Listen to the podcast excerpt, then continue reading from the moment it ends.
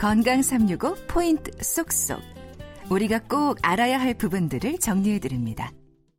건강 365 KBS 홈페이지와 유튜브 그리고 팟캐스트로도 서비스되고 있습니다. 한림대 강남성심병원 감염내과 이재학 교수와 함께 코로나19에 대한 말씀 나누고 있습니다. 지금 계속 이야기하고 있는 게 사회적 거리두기인 것 같아요. 네. 그 사회적으로 거리둔다는 말 평소에 쓰던 말이 아니어서 좀 많이 좀 낯선 용어기도 하고 그리고 다들 어디서 사람들 만나지 말고 혼자 밥 먹으라고 하고 막 그러니까 오히려 해보던 지금까지 나왔던 이야기들이 아니어서 지금 많은 분들이 실천을 하고 계시지만 그래도 어, 또 확진자 수가 조금이라도 증감세가 좀 떨어진다 싶으면 또 친구들을 만나거나 아니면 주변 지인들하고 또 다시 만나도 되는 거 아닌가라는 음. 생각도 하실 거고 또 희망이 보이면 사회적 거리두기가 좀 약해지는 건 아닐까 그렇죠. 또 이런 생각도 네. 들 거고 오늘이 3월 7일인데요.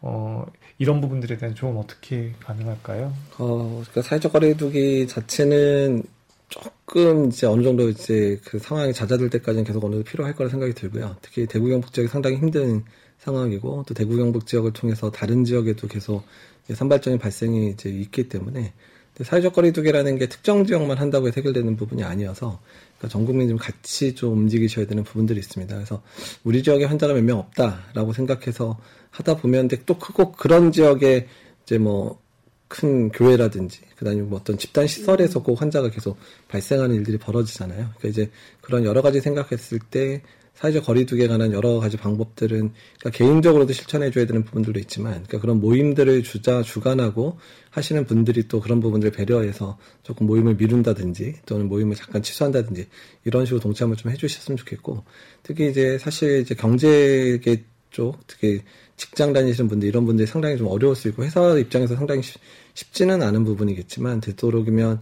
뭐 재택근무를 좀 한다든지 아니면 교대 근무를 해서 A조, B조를 나눠서 아예 두 그룹이 만나지 않게 하면 혹시라도 그 중에 환자가 발생하더라도 한쪽은 이제 회사를 계속 그 운영할 수 있게 되는 부분들이기 때문에 뭐 시간대를 나눠서 출근하게 한다든지 아니면 격일로 출근한다든지 이런 방식을 통해서 이제 그런 사회적 거리두기나 이런 부분들을 이제 그 회사나 직장 같은 데서도 좀 그런 부분들을 고려해 주시는 게 여러모로 도움이 되지 않을까 생각이 듭니다. 음, 그럼 이 사회적 거리두기는 지금 한 언제쯤까지 지금 우리가 유지를 해야 된다고 지금 이렇게 봐야 될까요? 사회적 거리두기 한번 시작하는 건 쉬운데 지금 시작하는 것도 쉽지는 않은데 사실 시작을 하는 부분은 그냥 할 수 있지만 끝내는 부분이 사실 더 어렵기는 합니다. 아. 그러니까 중국도 이제 우한에서 이제 그런 뭐 대중교통 이용하는 거 풀려다가 몇 시간 만에 다시 반복하고 못 풀고 뭐 이런 일들이 계속 생기잖아요. 음. 그래서 보통은 이제 유행이 어느 정도 잠잠해지는 상황들이 이제 발생 이제 어느 정도 진행이 돼도 특히 지금 대구 경북 지역이 많이 힘들기 때문에 그쪽에 이제 발생 상황들 어느 정도 통제가 되기 시작하는 상황들이 되면 그 정도 돼야지 가능하지 않을까 생각이 듭니다. 최근에 나온 paper 같은데 논문인 것 같은데 또 온도가 올라가면 네. 조금 감소하는 거 아니냐라는 음. 물론 아직 제가 그 논문이 검증된 건지는 아닌지는 확인을 못했지만 이제 바이러스가 사는 온도에 대한 어떤 논문을 갖다 얼핏 본 것 같은데 아직은 우리가 모르는 게 많아가지고 어떻게 봐야 될까요? 정말 그러니까 답답해서요. 그러니까 이제 신종 감염병일 때는 사실 예측하기가 상당히 힘듭니다. 그러니까 바이러스 특성 자체가 뭐 이제 차갑고 또 건조한 날씨를 좋아한다라고는 알려져 있지만, 네. 다만 신종 바이러스 같은 경우는 사람들이 걸리지 않은 사람들이 많잖아요. 그러니까 그렇죠. 사람이 아, 걸리지 않은 사람이 계속 걸리면서 전파를 시키는 양상들이기 때문에 그러니까 그 부분이 이제 그 계절이 바뀐다고 해서 그게 더 음. 뭐더 나빠지거나 잦아들거나 이럴 음. 가능성 사실 떨어지고요. 그러니까 잘 아시겠지만 메르스 같은 경우에 오히려 겨울에 유행을 안 하고요.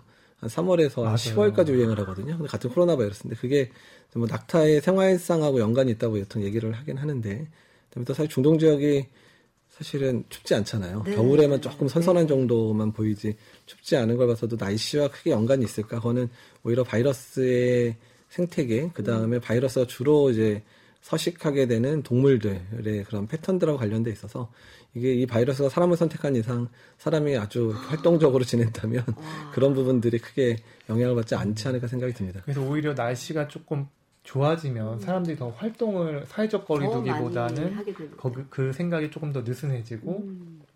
더 사람 간의 모임이 더 많아질 수 있어서 오히려 좀 경계해야 되는 부분 아닌가 이렇게 좀 받아들이시면 좋을 것 같습니다.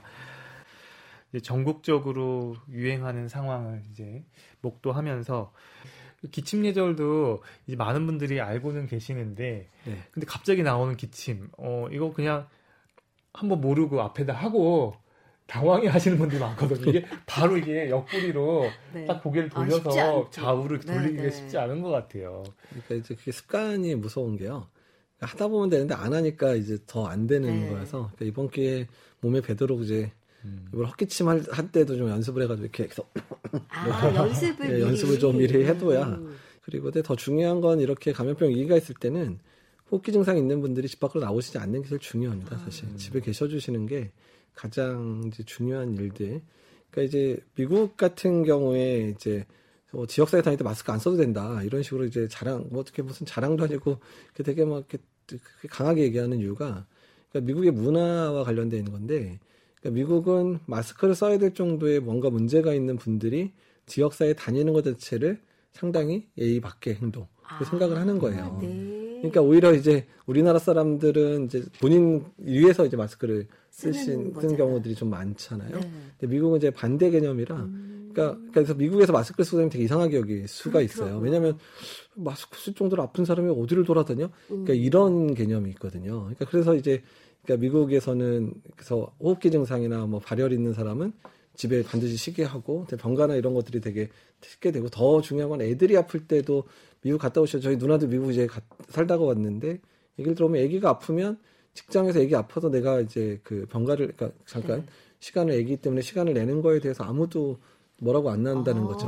그러니까 이제 그런 문화가 돼. 있으니까 그러니까 집에서 애들이 아프거나 이러면은 그냥 돌보는 거를 가- 당연히 부모가 돌봐야 되는 거니까 그렇죠. 그래서 부모들이 쉬게 하는 것 자체가 문제가 없게 이제 사회가 돌아가는 상황이니까 음. 그러니까 그래서 미국은 어쩌면 그런 얘기들을 할 수 있는 상황들이라는 거예요. 그래서 이제 우리나라도 이제 그런 문화가 좀 빨리 갖춰져야 될 상황이어서 그러니까 이제 회사에 나가는 게 무슨 충성도를 체크하는 이제 그런 상황들은 아니어서 네, 그런. 부분은 기침 해절보다는 그런 뭔가 아픈 사람이 집에서 푹 쉴 수 있게 하는 그런 문화를 조성하는 게 기침 해절보다 더 중요하지 않을까 생각이 듭니다. 음. 자가격리 관련된 건데요. 그러니까 네. 확진자분들이 이제 입원 대기 중이거나 아니면은 생활치료센터로 가거나 해야 되는데 어, 그 단계가 좀 중간에 어떤 붕 뜨는 시기가 있어서 자가 격리해야 되는 시기가 있을 수도 있을 텐데 이때 좀 지켜야 될 당부 사항들 또 혹시 또 이런 확진자 외에도 또 자가 격리 대상인 분들한테 좀 어떤 것들 좀 당부하고 싶은지 여쭤봅니다.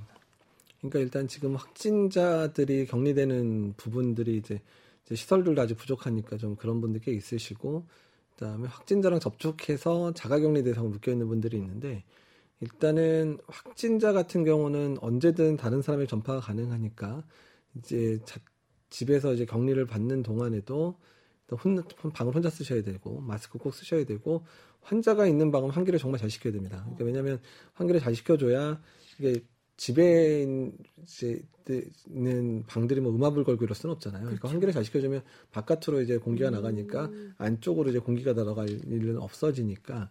근데 사실 방문만 잘 닫고 있으셔도 이제 큰 문제는 없긴 없는데 환기를 잘 시켜주셔야 방 안의 농도를 낮춰줄 수 있고 그래서 방 쪽으로 혹시라도 흘러 들어갈 수 있는 여러 가지 이제 막을 수 있고 그다음에 마스크를 집안에 계셔도 마스크를 쓰고 계셔야 됩니다. 이런 분들은 왜냐면 바이러스 배출을 최소화시켜야 되기 때문에 가족들의 전파 그리고 식사도 혼자 하셔야 돼요. 왜냐면 밥을 먹으려면 내릴 수밖에 없는데 같이 드시면 전파가 될 수 있으니까 그렇게 하셔야 되고 가족들도 다 마스크를 계속 쓰고 계셔야 됩니다. 집안에 같이 계실 동안에는 그러니까 방이 다르더라도 뭐 최대한 조심하는 측면에서 마스크를 써주시고 계셔야 되고 뭐 손위생 철저히 하는 부분들 그다음에 화장실로 되도록이면 이제 따로 쓰라고 뭐 화장실에서 전파될 일이 그렇게 많지는 않지만 그 표면에 오염되거나 이러면서 이제 문제가 될 수 있으니까 그래서 되도록이면 이제 자가격리 대상자가 있는 집은 화장실에 있는 방에 그 자가격리 대상자를 두시도록 하는 게 좋을 것 같고요. 그래서 그런 식으로 이제 좀 조정을 해주셔서 안에서 이제 가족들에 전파되지 않게 하는 가장 좋은 방법 써야 되는데 다만 가끔 이제 집이 그러니까 가족들은 많은데 방이 이제 구분되기 어렵거나 이제 이런 집들이 좀 있죠. 뭐 오피스텔 구조에서 뭐 문이 없거나 구조, 독립된 구조가 없다 그러면 그렇게 해서 자가격리가 어려운 경우에는 되도록이면 만약에 이제 혼자 있을 수 있는 공간들을 마련할 수 있으면 그쪽으로 가시는 게 좋겠고 그 부분이 해결이 안 될 경우는 이제 보건소랑 상의를 해서 또 다른 시설이나 어떤 다른 장소에 가서 격리할 수 있도록 해주셔야 가족들을 보호할 수 있을 것 같습니다. 그렇군요. 네. 박광식의 건강 이야기 한림대 강남성심병원 감염내과 이재각 교수와 함께 코로나19에 대한 말씀 듣고 있습니다.